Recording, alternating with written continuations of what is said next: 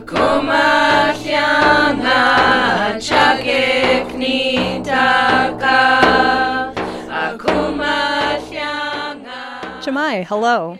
I'm Maria, up to Hatanga Selechnik.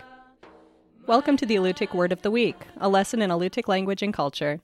This week's word is, Puguk. which means salvage.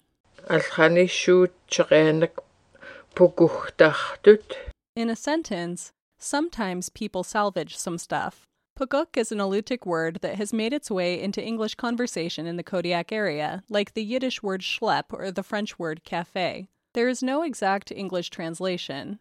Generally speaking, this Alutiiq verb means to salvage, although its more nuanced meanings include borrowing something without any intent of returning it or obtaining something you need at no expense. For example, if you are building a banya and need an oil barrel for the stove, you might puguk one you've seen sitting behind your auntie's house for a while. Being able to puguk things is a positive quality, a sign of resourcefulness valued in Alutiiq communities.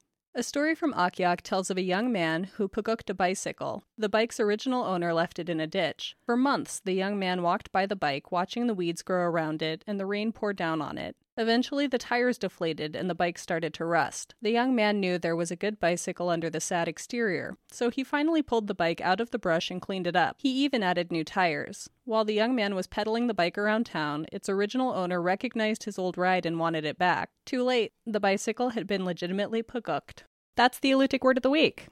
The Alutiiq Word of the Week is produced at the studios of KMXT Public Radio in Kodiak, Alaska. Words are spoken and translated by elders Nick Alokli and Sophie Shepard.